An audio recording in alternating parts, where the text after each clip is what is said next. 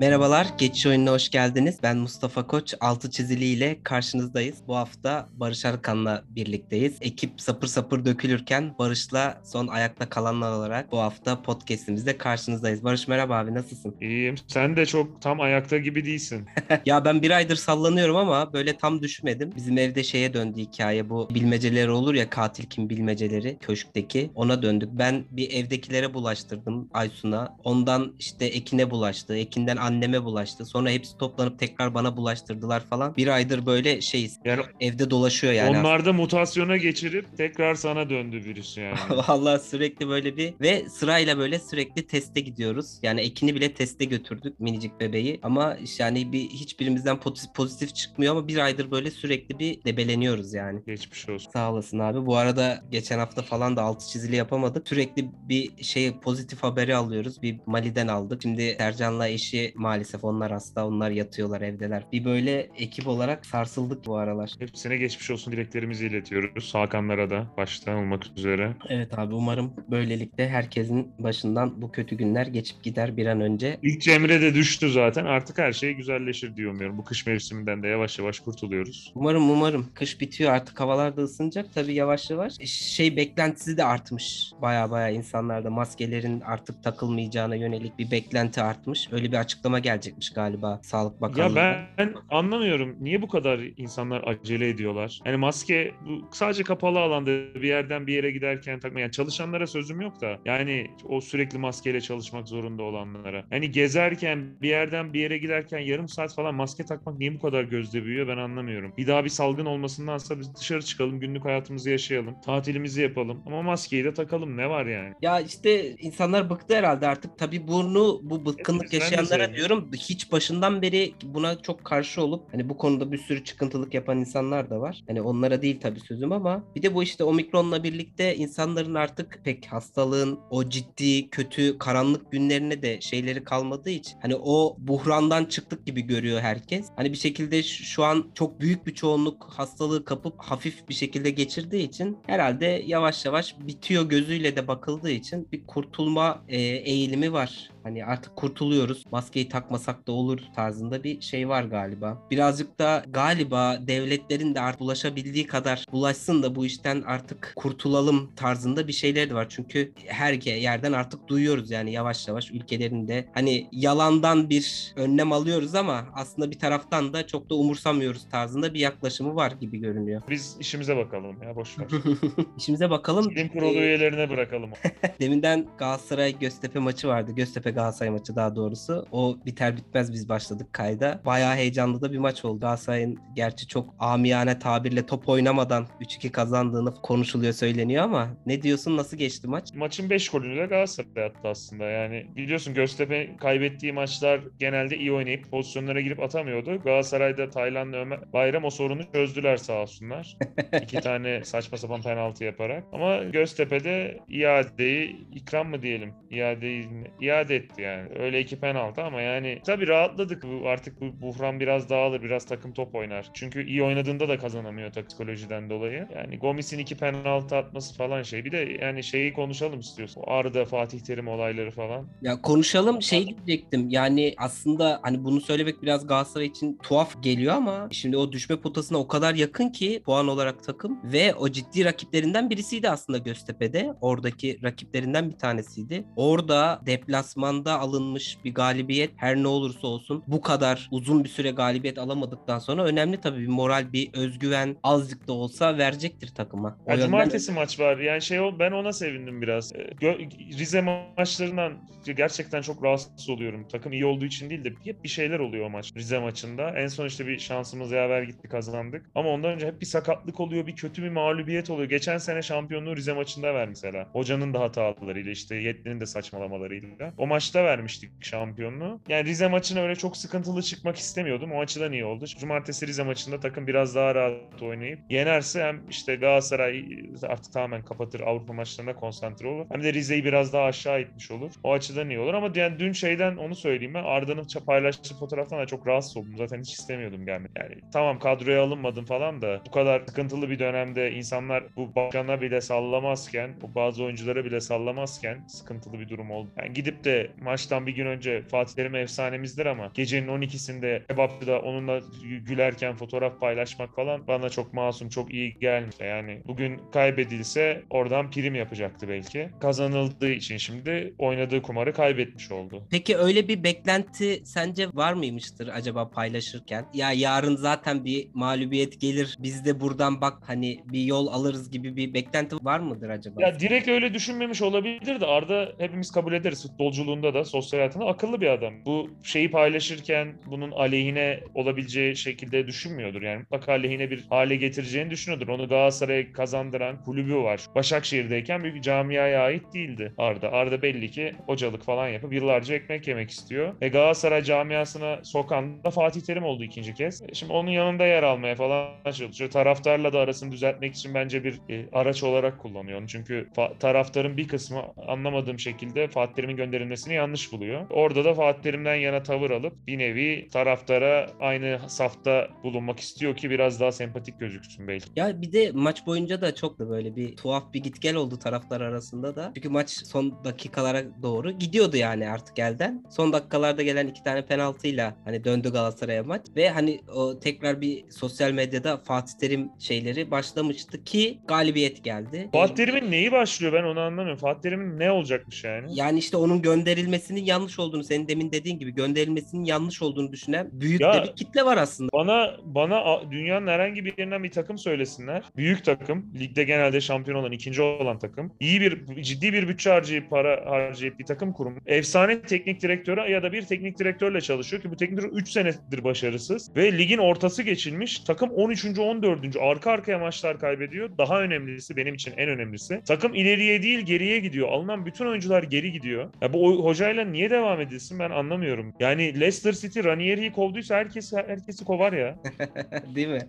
ya işte o bunu bizim Mert sürekli hani o bir biat kültürü olarak açıklıyor ama bir taraftan da insanların hala daha çok büyük bir beklentisi var. Ya Fatih Hoca bir yerde bir şey yapar bu iş döner gibi Hmm. bir beklentisi var. Çünkü geçen sezon da işler Yapsaydı, aslında çok iyi gitmiyordu Yani kaç ama maç öyleydi? E o kadar maç onun için beklendi zaten. Onun için sabredildi ona. onu söylüyordum. Hani geçen sezon da işler belki hani bir yere kadar çok iyi gitmiyordu ama e son son hafta gitti belki de şampiyonluk ya da işte demin bahsettiğin gibi işte Rize maçında atılacak belki de o bir golle bilmem neyle Beşiktaş değil Galatasaray şampiyon olacak. Yine Fatih Terim'in bir şampiyonluğu daha olmuş olacaktı. İşte o hala daha o bir beklenti var yani bu adam öyle bir karakter Galatasaray için. Fatih Terim'i dışarıdan başka taraftarlar da aslında başka takım taraftarları da bir şekilde öyle görüyor. Artık öyle bir yer kaplıyor ki Galatasaray içerisinde. Ya Fatih Hoca bu işi yapardı ya ya da Fatih Hoca bu işi çözerdi. O beklenti hala daha var ki asıl Ben anlıyorum onu da çözemedi zaten. Onun için bu hoca geldi. Yani Fatih Terim 2-3 senedir Galatasaray'da olmasa anlarım da. Fatih Terim yok buradaydı zaten. Kadroyu da okurdu. Takımdaki sorunların da temelinde Fatih Terim var. Kesinlikle. Torrent'in sorunu çözememiş olması bu sorunları. Ya Torrent sorunları yaratmadı. Çözemiyor sadece. Tabii ki o ya onun da zaten gelir gelmez eldeki bu malzemeyle bir an önce çözmesi çok çok kolay değil. E belki de çözemeden ya gidecek ya da sezonu bitirecek. Neyse. Bir asıl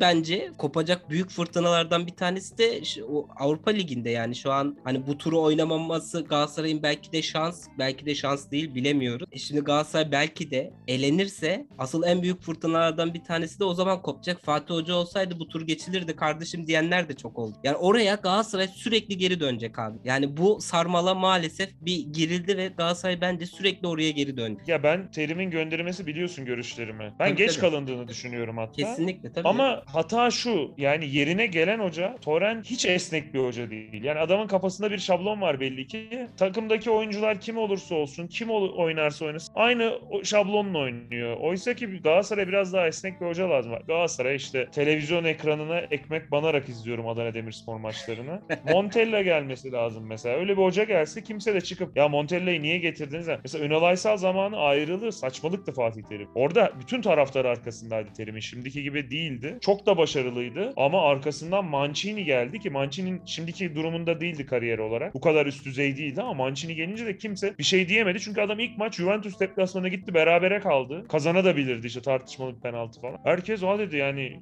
devam ediyoruz dedi bir şekilde. İkna oldu ama Torrent geldi zaten. Kimse bilmiyordu kim ne olduğunu kim oldu. Yani bu sadece isim olması değil ama sahada bir etkisini görsen mesela bu hafta çok eleştiriliyor ama Farioli mesela bir takımın başına geçti. Karagümrük'te de Alanya'da da ilk haftadan takım takımın oyunu değişti. Bambaşka herkes oynamaya başladı. Galatasaray'da da öyle bir şey görülseydi terim bu kadar şey olmazdı. Yönetim de o iletişim sürecini de yerine getirdiği kişiyi de yanlış yönet. Sorun o zaten. Ya tabii ki süreç yönetimi, işte seçilen isim ya belki de bu isim bu süreç bu sezon sonuna kadar farklı şekilde gidip bir şekilde bunun dediğin gibi iletişim kanallarıyla taraftara açıklaması yapılıp yazın getirilseydi önümüzdeki sezon için ve biz artık ya bir yapılanmaya başlıyoruz ve bu yapılanmayı da bu arkadaş yapacak deyip bu işe başlansaydı belki çok daha farklı olacaktı ama zaten yangın yeri olan bir takıma hiç neredeyse taraftarın çok çok büyük bir çoğunluğunun tanımadığı bir adamı getirip o yangının ortasına attığın zaman ki kadro da bir an önce bir şekil verip hemen sonuç alabileceğim bir kadroda değil. Birazcık şekillendirilmesi, birazcık üstüne ekleme yapılması gereken bir kadro. E, o yapılması gereken zamanda da çok iyi eklemeler ya da yerinde tam eklemeler yapılamayınca da o yangın devam ediyor maalesef. Ünal Aysal'ın bu şike sürecinde bir sözü vardı. Bu yangın üfleyerek sönmez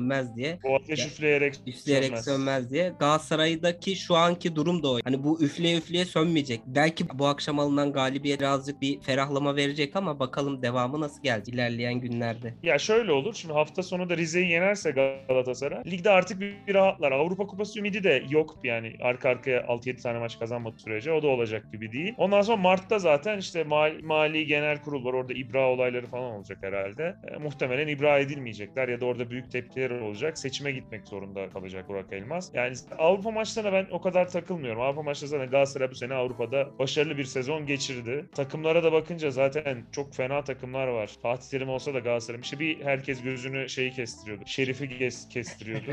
yani öyle bir şey olmadığı sürece ki şu an o da çok zor. Şerif'e de diş geçiremeyebilir Galatasaray. O daha büyük rezillik olur şimdi. Dortmund'da Barcelona'ya eğlensen kimse bir şey demez de Şerif'e eğlenirsen de o da ayrı bir rezillik olur. E abi gelip şimdi Ee, burada e, Real Madrid'de yaptıkları gibi bir şey yaparlarsa sıkıntı çıkar yani. Ya Braga'ya yaptılar. Braga bizim ligdeki her takımdan iyidir. Hepsi kadar iyidir en azından yani. Braga'yı 2-0 yendiler. Real Madrid dediğin gibi yendiler. E, Shakhtar'ı yendiler. Dinamo Zagreb'i elediler. Ama yani sonuçta gözüne kestirebileceğim bir takım. O turda gelmesi için. Ya diğerlerini eğlenirse kimse bir şey demez. Sonra işte camia işte şey olur. Seçim kararı falan olur Mart'ta. Nisan Mayıs'ta birbirlerini yerler. Sonra bir şey bir konsensus yönetim kurulu kurulur. Onunla seneye başlar Galatasaray diye düşünüyorum da ben Fatih'in başkan olarak da hoca olarak da döneceğini zannetmiyorum. Yani bir şey var, bir iteleme var. Bir başkan haberleri de başkanlığa aday olması yönünde bir şeyler de çıktı konuşuldu. Ama e, ben o kısma daha önce ben de öyle bir fikrim vardı. Sanki olabilir mi gibi. Ama seninle yaptığım konuşmalardan sonra çok da mantıklı olmayacağına ben de ikna oldum. Herkes iyi bildiği işi yapacak yani. Evet yani Hoca bir de şey bir insan değil ki. Yani mesela bak kim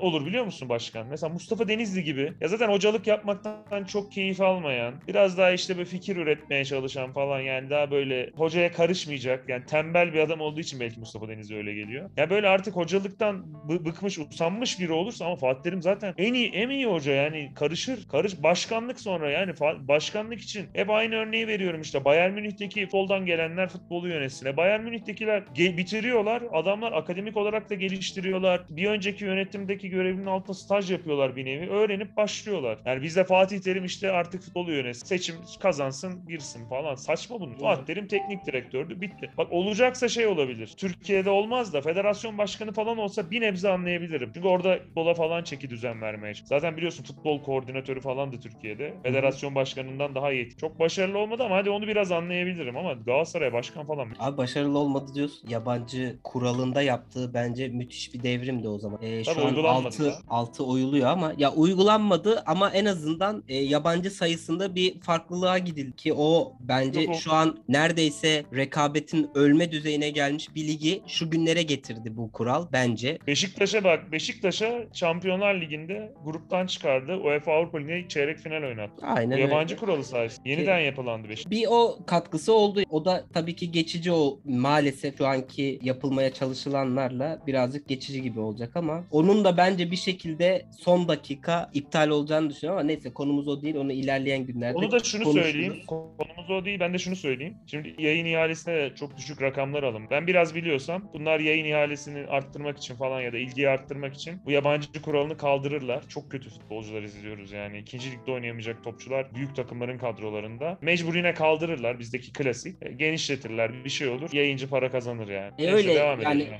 oraya gitmek zorunda gibi geliyor benim de. Düşüncem o yönde. Yine konuşuruz dediğim. E, şeye geçelim. Hani bir sıkıntılı kulüpten görece birazcık daha az sıkıntılı Beşiktaş'a. Beşiktaş'ta da hafta içi sürekli zaten yazılıp konuşuluyor Şenol Güneş'in aslında anlaşıldığı sezon sonunda geleceği ama Önder Hoca'yla sezon sonuna kadar devam edileceği şeklinde. Ama, Ama, Önder Hoca da yardımcısı olacak diyorlardı. evet aynen o o O var. zamanlarda çıkan tabloda pek öyle gibi gözükmüyor. E şimdi Şenol Güneş açıklama yaptı. Yazılı bir açıklama yaptı. Ya yazıyorsunuz çiziyorsunuz ama hani benim şu ana kadar hiçbir görüşmem olmadı. Zaten Beşiktaş'ın başında da bir şu an teknik direktör var. Öyle demedi. Teknik Ha, direktör var demedi. Ha, oraya Pro geleceğim. lisans sahibi bir altyapı hocası var dedi. Altyapı hocası var dedi. Onun da şu anki işinden herkes memnun zaten. Hani benim şu an bununla bu gündemde bir alakam yok dedi. Ama bunu deme şekli işte senin söylediğin gibi bir altyapı hocası şu an Beşiktaş'ın başında demiş olması tabii ki hafta sonu oynanan maçtan sonra Önder Hoca buna bir cevap verdi. Bu zamana kadar verdiği demeçlerle gönüllerde taht kuran Önder Hoca bu sefer de Şenol Güneş'e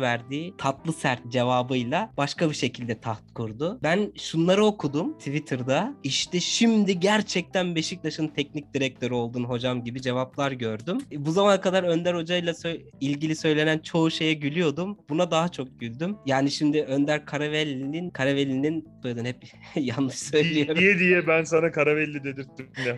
ediyorum.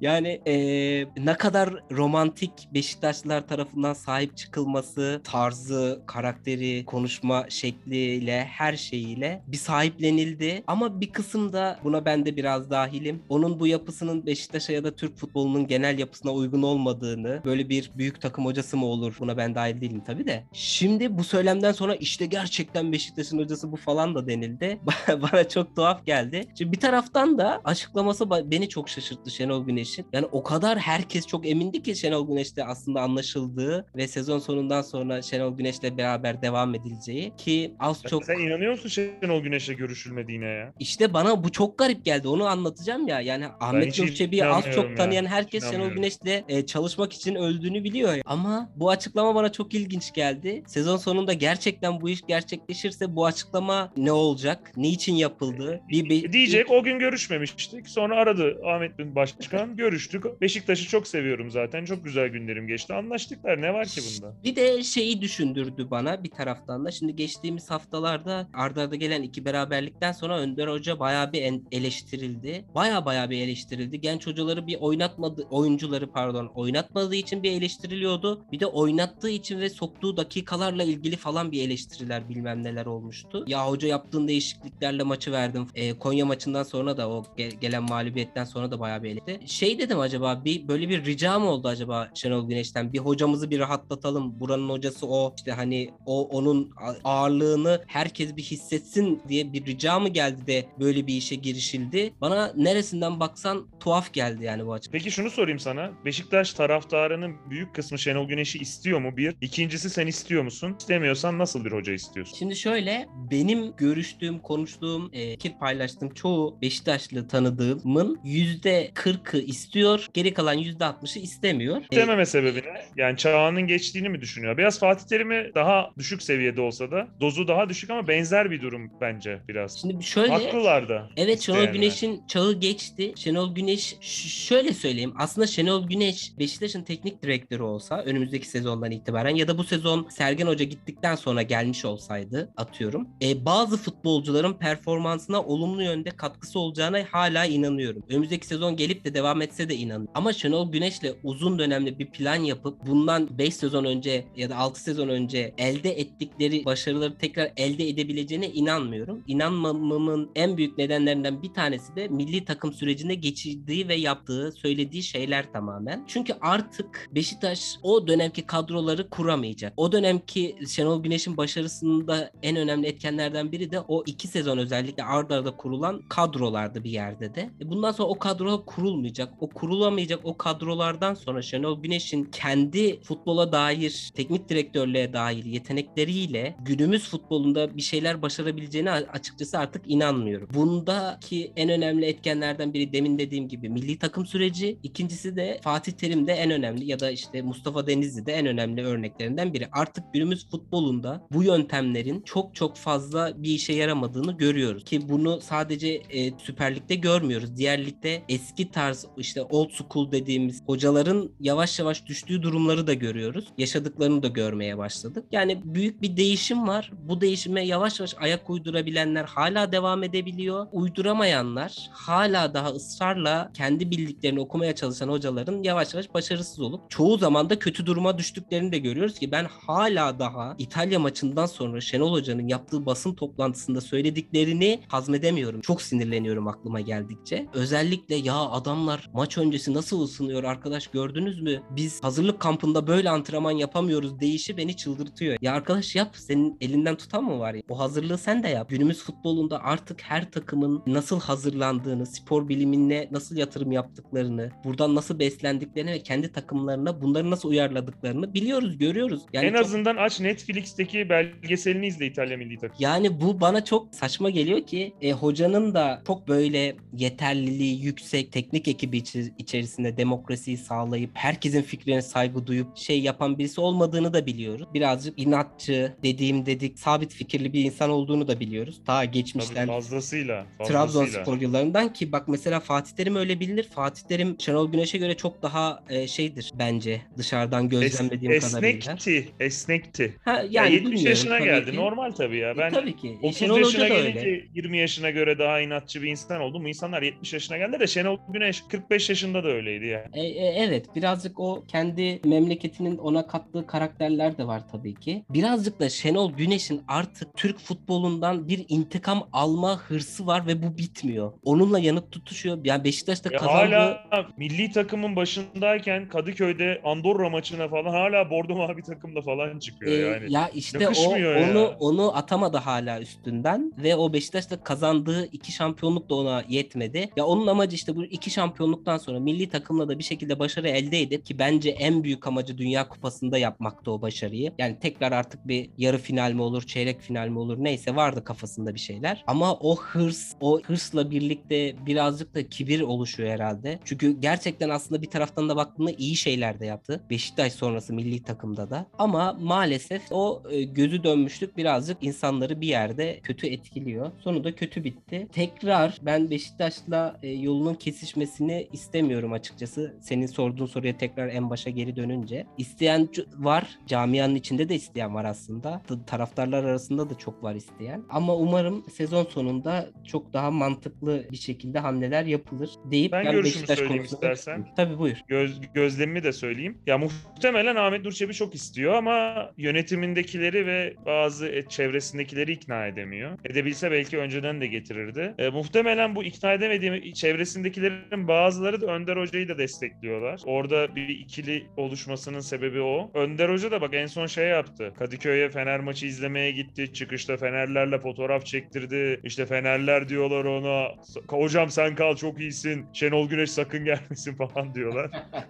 Ya hoca yani Önder Hoca ben şu açıdan biraz antipatik geliyor bana. Biraz planlı davranıyor gibi geliyor başından beri. Ya böyle doğal gelmiyor ağlamalar falan. Ya tabii ki ben de şimdi Galatasaraylıyım. Galatasaray'ın teknik direktör olarak stada çıksam beni çağırsalar falan duygu duygulanırım insanım yani. Ama ya Fatih Terim de duygulandı şu en son Galatasaray'a döndüğünde çıktı. Ama onu bir zayıf olarak göstermek iyi bir şey değil. Bir de şimdi şey falan açıklamaları Beşiktaş teknik direktörünün yapacağı açıklamalar değil. Ya ben de Beşiktaş taraftarının içindeyim. İşte teknik direktör olmasam tribünde takımı desteklerdim falan. Yani tamam Beşiktaşlısın zaten biliniyor da biraz Beşiktaş taraftarının öyle bir muşak karnı da var. Beşiktaş'ın çocuğu Süleyman Seba, Serpil Hamdi Tüzün falan deyince Beşiktaşlar direkt sahipleniyorlar zaten. Biraz oraya oynadı. Ama tabii hocalık vasıfları çok yüksek olmadı. Bir de şimdi orada çok fazla yıldız var. Çok bitik oyuncu var Beşiktaş'ta. Onları oynatmak da bir iki hafta hadi neyse de arka arka oynatmak kolay değil. E, oynatamıyor. Sergen de oynatamamıştı. E, biraz gözden düşüyor. Şu an biraz politika yapıyor yani bence. E, ben de o çok hoşuma gitmiyor. Bence Beşiktaş'ın da Galatasaray'ın da Fenerbahçe'nin de böyle 45-50 yaşında ortalama Alman, İtalyan, Portekizli hocalara gitmesi lazım. Ben senin gibi içten pazarlıklı olduğunu düşünmüyorum ama e, birazcık o taraftar olma duygusunu bırakmak lazım. Profesyonel bir iş yapıyorsun. Tabii, Tabii. ki sen Beşiktaş'ın taraftarın içinden geliyor olabilirsin. Ama orada bir önemli bir sorumluluğun var. E o zaman Takoz Recep'i de getirsinler Beşiktaş'ın teknik direktörü. O da iyi Beşiktaşlı. Yasin Sülün'ü de getirsinler. Evet Bunlar hepsi çok da iyi iyi Beşiktaşlı. Beşiktaşlı. Ama işte bu iş birazcık öyle olmuyor. Ali Eren de iyi Beşiktaşlı. Yani Beşiktaşlılıkla olmuyor. Tabii ki iyi bir şey Beşiktaşlı olması. Beşiktaş'ın işte değerlerine sahip olması, ya, taraftarı şimdi- tanıması. Ama yani bir e, teknik adamın pro lisans sahibi olması çok önemli bir yeterlilik göstergesi. Ancak büyük bir takımda teknik direktörlük yapabilmek için bunun yanında daha başka yeterliliklere de sahip olmak lazım. Lider olman lazım. E, şu an için görünen o ki Önder Hoca'nın ne kadar iyi niyetli olursa olsun bazı konularda farklı yönde iyi olsa da farklı yönde eksileri ya da eksiklikleri var. Hani bunu takımda görev yaparken geliştirmek ya da bu eksiklikleri gidermek de bir yöntem ama şu an için büyük bir takım teknik direktörlüğü de bunu kaldırabilir mi? O da ayrı bir konu deyip bence burada şey yapalım noktalayalım çünkü ilerleyen günlerde daha uzun uzun bu konuları konuşacağız bence. Çünkü Beşiktaş'ta, Galatasaray'da e, ya da Fenerbahçe'de Fenerbahçe birazcık ikinci, üçüncü plana atıyoruz ama onların da çok konuşulması gereken konusu var. Bir kaybedip iki kazanacak ki kaybedip bir kazanacaklar. Sürekli gündemi meşgul edecekler. O yüzden daha uzun uzun konuşuruz. Bence şeye geçelim. Geçen hafta Şampiyonlar Ligi'nde son 16 turu oynanmaya başlandı biliyorsun. Yarından itibaren yine maçlar devam edecek son 16 turunda ama yine aynı şekilde Avrupa Ligi'nde de playoff turları oynandı. Biz şey tarafından bir bakmak istiyoruz. Şimdi geçen sezonda biz altı çizilde sürekli konuşuyorduk bu çok demode olan deplasman golü kuralının kaldırılması yönünde. Bu işin tamam bir şekilde adaletli olmasını sağlıyordu belki ama artık değişen dünya düzeninde deplasmanların da bu kadar gitmesi gelmesi zorlu değil. Bunun bir çile olmaktan çıktığı ya da salgın sürecinde çoğu maçların seyircisiz zaten oynandığı ya da bir maçın seyircili bir maçın seyircisiz oynandığı yönünde itirazlar da var. E sonra sezonun ilerleyen kısmında da bu kuralın kaldırıldığı önümüzdeki sezondan itibaren uygulanacağı açıklanmıştı ve geçtiğimiz hafta oynanan maçlarla birlikte deplasman golü kaldırılmış bir şekilde turun ilk maçları oynandı. Senin gözlemin ne? Sence bir etkisi oldu mu oynanan oyunlara? Çünkü aslında teknik adamlar stratejilerini bu kurala göre belirliyorlardı tur maçlarında. Çünkü deplasmanda atılmış atılacak bir gol her şeyi etkiliyordu sonraki maçı da. Oynanan o maçın devamını da. Bayağı da heyecanlı maçlar da oldu. Inter Liverpool maçı bence çok iyiydi. E, Paris Saint Germain Salzburg Bayern maçı çok iyiydi. Ben onu izledim. e, Real Madrid Paris Saint Germain maçı da çok iyiydi. O da çok Lisbon iyiydi. Sporting City maçı hani tamam çok gol bir maç kazandı ama bence o kadar da diğerlerine göre ilgi çekici bir maç değildi ama e, yani bu bahsettiğimiz 3 maçta bence e, korakor çok iyi maçlar oldu ki bence Salzburg Bayern maçının da teknik direktörler açısından hikayesi de çok ilginç. Ne gördün abi sence bir etkisi oldu mu acaba? Ya şimdi şöyle öncelikle ben kuralın saçma bulmamın sebebi şuydu. Bu 60'larda, 50'lerde, 70'lerde bulunmuş bir kural. O zaman maçlar 4-3, 4-2 falan çok bitiyormuş anladığım kadarıyla. Çok daha fazla gol oluyor. Ve gol yememek diye bir şey pek yokmuş. E deplasmanda daha çok atan da bir avantaj için öyle bir şey bulmuşlar. Ama şu an gol yememek de çok kıymetli. Yani deplasmanda gol atmak da yani gol yememek de önemli bir şey. O açıdan saçmaydı zaten. Ben şunu gözlemledim. Avrupa Ligi maçlarında çok gol oldu. E, tüm maçlar karşılıklı gol oldu neredeyse. Bir Şerif galiba e, 2-0 kazandı. Diğerlerinin hepsi gollü oldu. Hatta hemen hemen hepsi üst bitti. Şampiyonlar Ligi maçları da pozisyonlu oldu. E, Çünkü şimdi iç, ilk maçı Şampiyonlar Ligi'nde grup ikincisi kendi sahasında oynuyor. E böyle olunca da şey diye düşünüyor. Ya bir gol etsem tur, tur biter zaten. Ben şurada kitlemeye çalışayım. Bir tane atarsam deplasmana gideceğim. Orada işte bir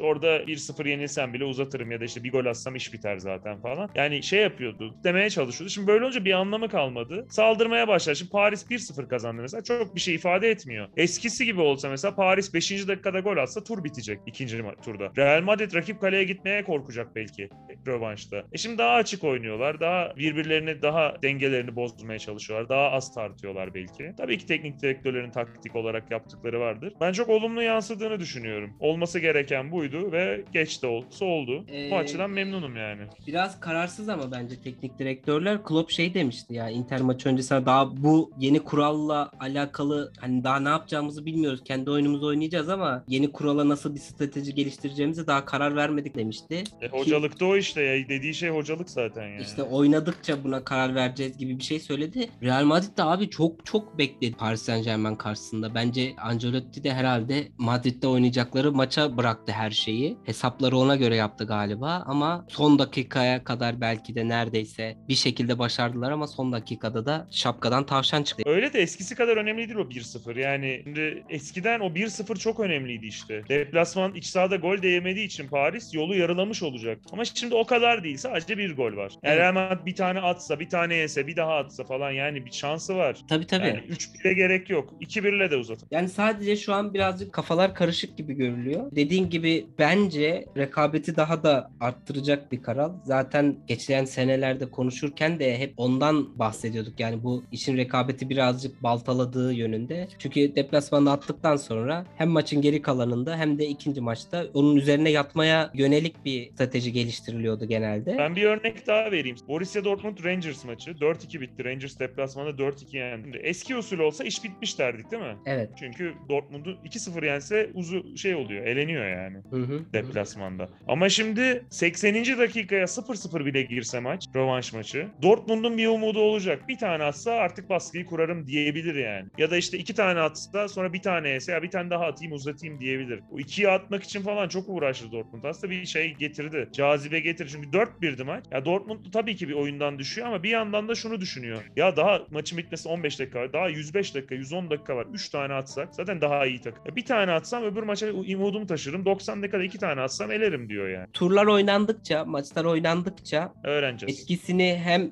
daha net göreceğiz hem de dediğin gibi öğreneceğiz. Ya da teknik direktörler de şu an buna kafa yoruyordur muhtemelen. İşte o iki maç usulü olduğu için o iki maç boyunca uygulamaya çalışacakları strateji üzerine çalışıyorlardır. Etkilerini görmeye çalışacağız tabii ki deyip bu bahsi de burada kapatalım istersen. Biraz polemik konuşalım seninle. Polemik. ya. Çok futbolun güzelliklerinden bahsettik. Polemik konuşalım. Çok tatlı, çok güzel bir atışma oldu geçtiğimiz hafta. Super Bowl vardı biliyorsun. Los Angeles Rams sahadan zaferle ayrıldı ve Rams'in oyuncularından Beckham Jr., Chris Morgan ve Lineker'in Kardeşim Amerikan futbolu konuşacaksan Anadolu Rangers efsanesi Mert Aktor'u çağırsaydın ya. şey Amerikan futbolu konuşmayacağız. Sadece Beckham'ın burada Beckham Jr.'ın daha doğrusu ismi geçecek. Biz aslında burada bir futbol efsanesi olan Gary Lineker'le gazeteci Chris Morgan'ın atışmasını konuşacağız. Dediğin gibi yoksa Amerikan futbolu konuşacak olsak karşımızda Anadolu Rangers'ın efsanesi Mert Aktoruk olurdu. Ya şöyle sahada bir Beckham olunca şey gaza geliyor tabii ki Piers Morgan ve bir tweet atıyor. Diyor ki işte sahada gerçekten futbol oynayan bir Beckham görmek müthiş bir şeydi gibi bir tweet atıyor.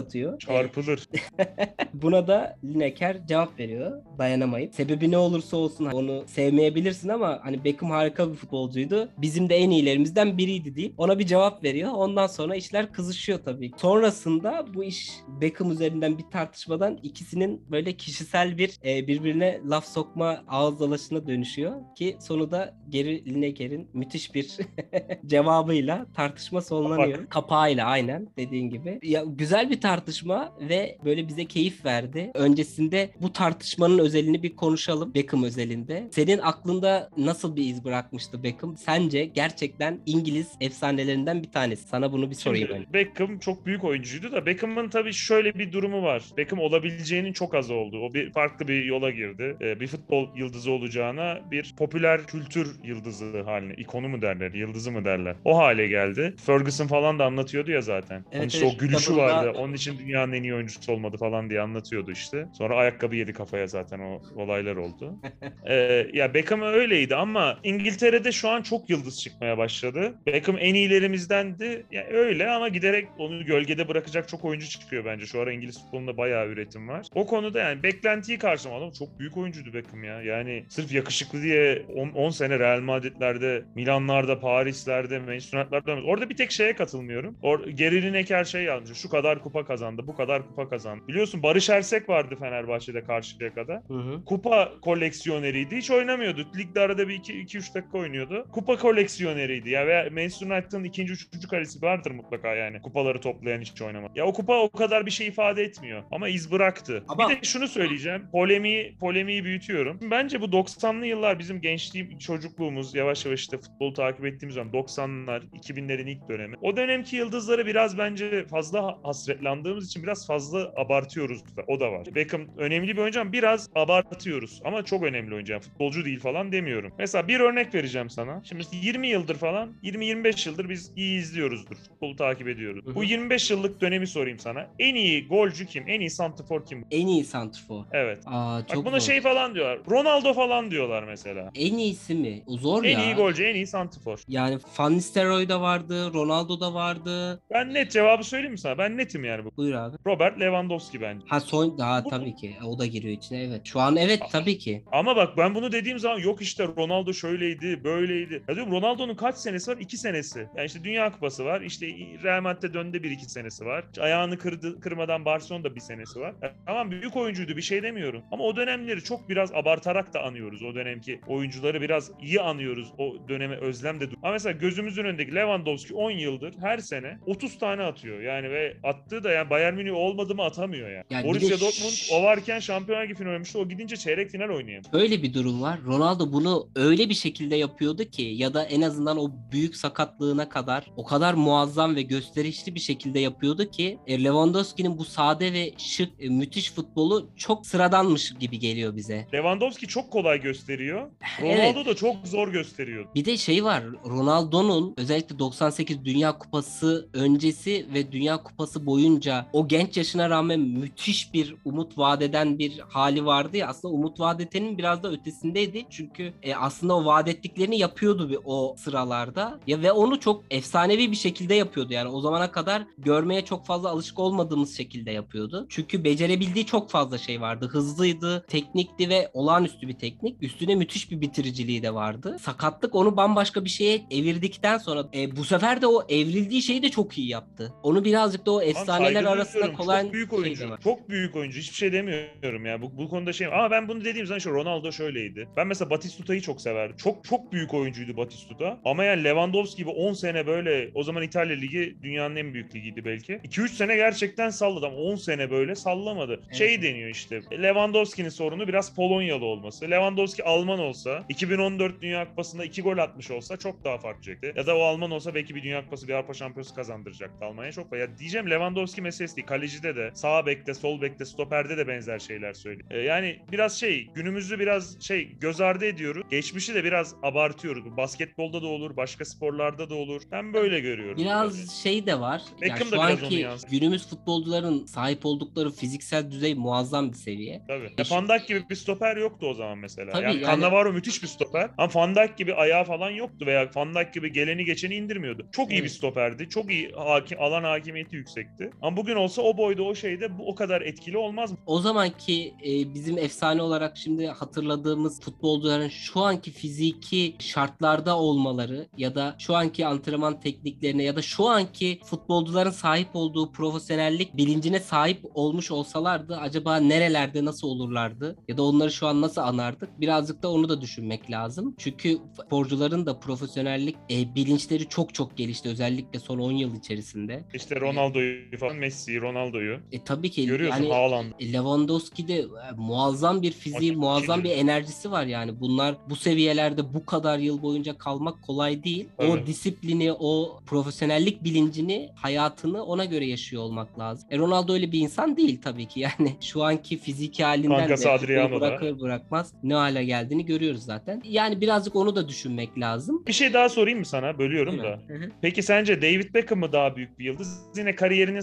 sonuna doğru ilerlediği için yani çok başı değil en azından. Karşılaştırabiliriz. David Beckham mı daha büyük bir yıldız? Harry Kane. Hmm. Mesela Be- Beckham daha büyük bir yıldız olabilir ama Harry Kane mesela hiç ona yakın bir yerlerde anılmıyor. Adamın Tottenham gibi bir takımda Tottenham çocukluğumuzdan bu yana hep kaybeden böyle para harcayıp başarısı olan bir takımı Tottenham'ı büyük takım yaptı resmen Harry Kane. Her sene Premier Lig'de Tottenham gibi bir takımın 30 artı golü var. İngiltere milli takımının yıldızı işte Avrupa Şampiyonası finali oynayan, Dünya Kupası yarı finali oynayan. Beckham zamanında bunları da başarmamışlardı. O takımın yıldızı ve Harry Kane hiç yanın mesela İngiltere futbolunun efsanelerinden anılmıyor. Şöyle bir şey var. Anılacaktır tabii ki. Harry Kane çok büyük bir yıldız İngiliz futbolu için. E, David Beckham'la arasındaki fark bence sadece elde ettikleri Yakışıklılık başarılarla alakalı. Çünkü Harry Kane şu an elde ettiği kişisel başarılar dışında takım olarak başarı elde edemediği için aynı zamanda milli takımla da birlikte bir yere kadar gelip bir türlü o eşiği aşamadılar. E, ama David Beckham Lineker'in o tweetinde saydığı bütün başarıları bir şekilde elde etmeye başardı. Çünkü doğru yerdeydi. Doğru yerde, doğru bir ekiple ve çok doğru bir teknik adamla birlikte o yeteneklerini sergileyebileceği alan da bulup bu başarıları elde etmeyi başardı. Harry Kane şu anda sadece kendi kişisel başarılarını elde ediyor. Dediğim gibi işte 30 tane gol atıp gol kralı olabiliyor. Ama takımıyla birlikte bir başarı elde edemediği için şu an sadece o kısmı eksik gibi görülüyor. Totalde resmin sonunda şeyde onun da büyük efsanelerden biri olarak anılacağını göreceğiz bence. Sadece zamana ihtiyacımız var onun için bence birazcık daha. Yoksa birebir direkt ikisini aynı kefeye koyup tartmak zor. Bir de şeye e, geleceğim. Hani sen dedin ya işte şu kadar şampiyonluğu var. Bununla e, işte David Beckham'ın ne kadar büyük bir futbolcu olduğunu söylemek yanlış demiştin. Bence yanlış değil. Şu yönden yanlış değil. Yani Manchester'ın 3. kalecisiyle karşılaştırmak biraz abes bence o konuda. Çünkü o başarıların elde edilmesinde en büyük katkılardan bir tanesi de David Beckham'dı. O yüzden oraya o kupaları, o başarıları yazdı. Çünkü atıyorum şampiyonluk maçında bir gol atıldıysa asistini o yapmıştı. Ya da bir frikik kullanılacaksa başına geçip golü o atmıştı. Tabii ama Ee, o başarılarda büyük katkılardan bir tanesi değil. birisi olduğu için e, onları oraya yazıyor. O önemli bir şey. Yani bir futbolcunun ya da herhangi bir sporcunun künyesinde yazan başarılarda en büyük katkısı var. Büyük katkılardan birisini o sağladıysa tabii ki onlar sayılır yani ne kadar büyük bir sporcu ya da futbolcu olduğu konusunda. O öyle bir tartışma geçiyorsa ki onun ne kadar büyük bir futbolcu olduğunu aslında işte o deminden söylediğin Alex Ferguson söylüyor yani. O ayakkabı mevzusu aslında bir Premier Lig maçından sonra yaşanıyor. Sonrasında Real Madrid'le Old Trafford'da bir Şampiyonlar Ligi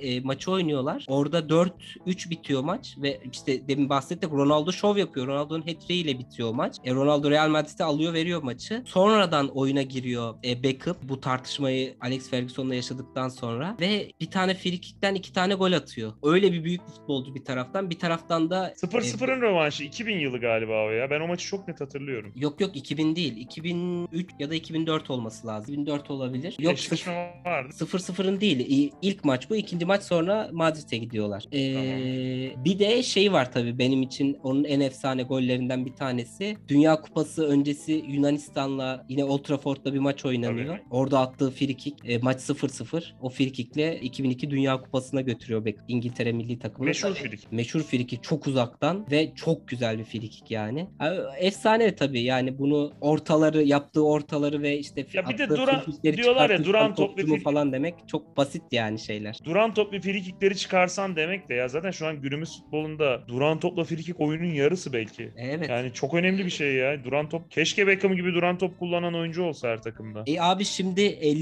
Liverpool'u övüyoruz değil mi? Yere göğe sığdıramıyoruz bazı özelliklerinden dolayı. E şimdi e, City kaybetti hafta sonu. Liverpool'un eksik bir maçı var. O eksik maçı kazansa Liverpool yine şampiyonluk yarışında City ile sezon sonuna kadar kovalayacak. E şu an Liverpool hem Premier Lig'in hem Şampiyonlar Ligi'nin en fazla duran toptan gol kazanan takımı. E bu kadar önemli bir şey işte. O bir takımı şampiyonluk yolunda potaya sokabilecek en önemli katkılardan bir tanesi. Ya çünkü artık çok kilitliyor takımlar birbirlerini. Başka türlü açamıyorsun. Veya kapanan bir takım için o bir gol o kadar önemli ki. Başka türlü de atamıyorsun zaten yani. En kolay açma yolun o. Rakip kaleye en kolay gitme yolun o şu an. Aynen öyle abi. Deyip yavaş yavaş istersen noktalayalım. Bu arada Ee, ben de baktım 2000 yılında da Real Madrid United eşleşmesi var. İlk maç Bernabeu'da 0-0. ikinci maç yine Beckham atıyor. 0'dan 3-2 yapıyorlar ama yetişemiyorlar. Deplasman golünün de zararlarını gösteren bir maç. Onu da söylemiş olayım. İki, o zaman Hemen- da var yani. hemen bir önceki konuya bağladın. Bak ben öğretmenim. Evet. Sen bir öğretmen edasıyla bambaşka konuları öğretmenler vardır ya böyle 3 ay önce bir konu anlatmıştır. Bakın 3 ay önce işlediğimiz şu konuda da bunu söylemiştik gibi oraya bağlar. Onun gibi sen de bağladın. Bravo. Ben de Fatih Terim'e bağlayayım. Ders almam, ders veririm deyip Fatih Terim'e bağlayayım. Teşekkür ederim abi. Ağzına sağlık. Ekleyeceğim Abi ben bir şey teşekkür yoksa. ederim. Çok konuştum bugün. Yok ikimiz de konuştuk. Ben de bugün çok konuştum. Bu hafta da podcast'imizi yavaş yavaş noktalıyoruz. Dediğimiz gibi ekibin diğer arkadaşlarımız da sağlık sorunlarıyla, koronayla falan boğuşurken biz ikimiz ayakta kalan son iki nefer olarak karşınıza çıktık. Tekrar geçmiş olsun dileklerimizi iletiyoruz herkese. Barış'cığım sana da iyi akşamlar diliyorum. Teşekkür ederim. İyi akşamlar. akşam Çok sağ Güzel sohbetin için. Tekrar görüşmek üzere diyelim. Altı çizide yine kendimizce haftanın altını çizdiğimiz önemli konularını konuşacağız ilerleyen haftalarda. Tekrar görüşmek üzere. Hoşçakalın.